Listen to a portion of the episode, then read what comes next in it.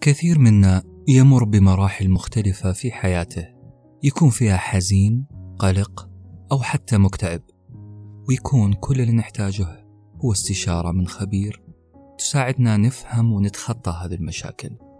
عشان كذا اليوم بقولكم عن تطبيق لبيه للاستشارة النفسية اللي فعلا يساعدك توصل لأفضل المختصين في الصحة النفسية وانت في مكانك وبكل خصوصية. لو تحس انك تحتاج استشارة حتى لو بسيطة لا تعجلها، حمل التطبيق واستفد من خصم 20% من خلال الكود الموجود في صندوق الوصف.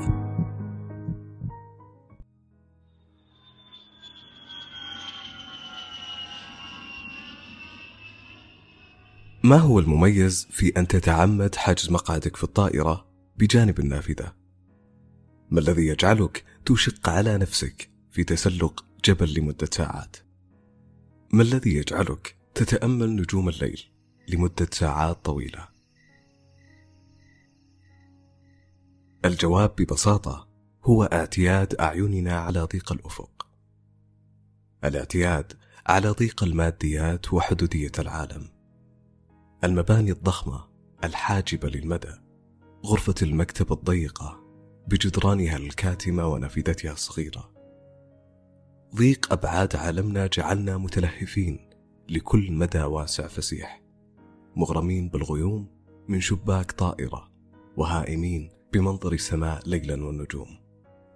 في الحقيقة ضيق الماديات هذا جعل منا أشخاص هاربين من الواقع وحدوده لأماكن تتصف بالاتساع، ولكل شخص في الحياة منطقة الهرب الخاصة به، مكانه المميز للفرار من ضيق الحياة.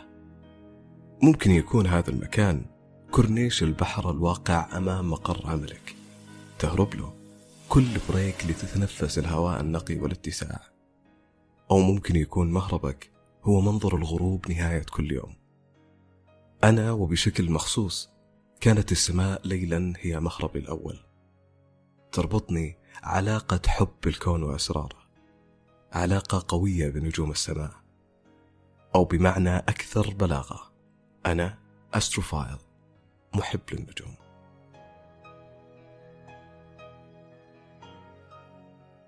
علاقتي الغرامية بالكون بدأت قبل 2 من الآن.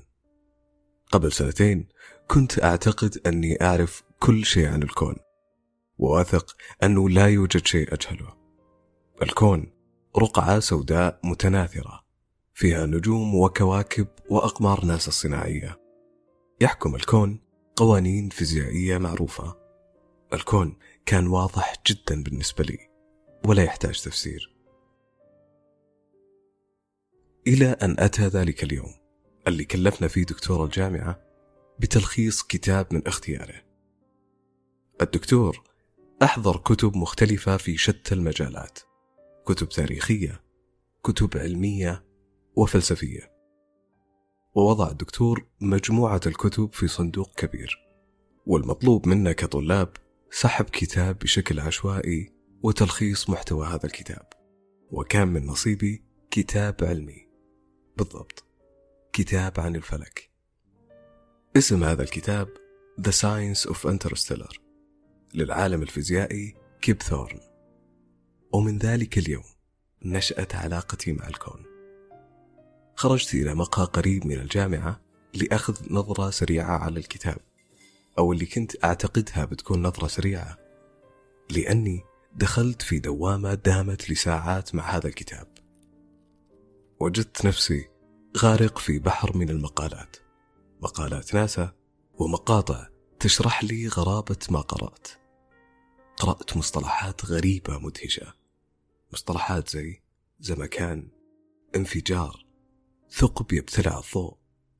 ذهلت، شعرت وكأن المقهى الذي كنت أقرأ فيه تحول لمحطة إطلاق صاروخ طار بي من أرض اليابسة إلى الفضاء، لأكتشف أن الكون ليس فقط تلك الرقعة السوداء.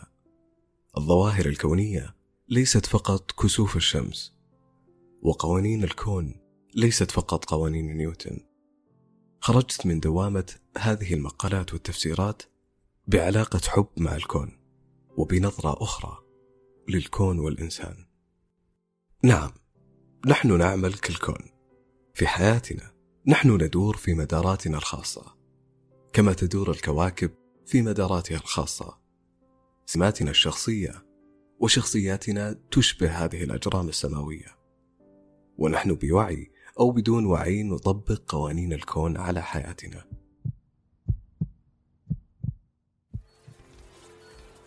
هذا خالد قاعد يحاسب على مقاضي الجامعة من سناكات صحية وغيره، ولأن معاه بطاقة ثماري تسوق وكسب نقاط ووفر أكثر. نستقبلكم في جميع فروع التميمي، وللتسوق أونلاين الرابط في صندوق الوصف. نحن كبشر قد نكون مؤثرين لمن حولنا تماما كالنجم، جرم سماوي له ضوءه الخاص يشع ويتوهج وينير ما حوله. قد ننهض بسبب أحدهم، قد نستنير بما هو حولنا تماما ككوكب، جرم سماوي مظلم له ضوءه الخاص به، جرم يعكس الضوء من نجم آخر. في بودكاست زمكاني بنتكلم عن مفاهيم كونية مذهلة. أقل وصف ممكن أقوله، هذا البودكاست بيطلعك من حدود الواقع الضيق وبيلبسك نظارة إكس راي، نظارة تكشف لك حقيقة الكون وما يخفيه. بودكاست بيكون نافذة لك كلما أحسست أن جدران الغرفة تضيق، وكلما أحسست أن المكان أصبح له حدود، وأنك بحاجة إلى الهرب لأماكن لا نهاية لها. كنت معكم أنا أحمد الحربي، وقام بالكتابة داليا العمري، في حفظ الله.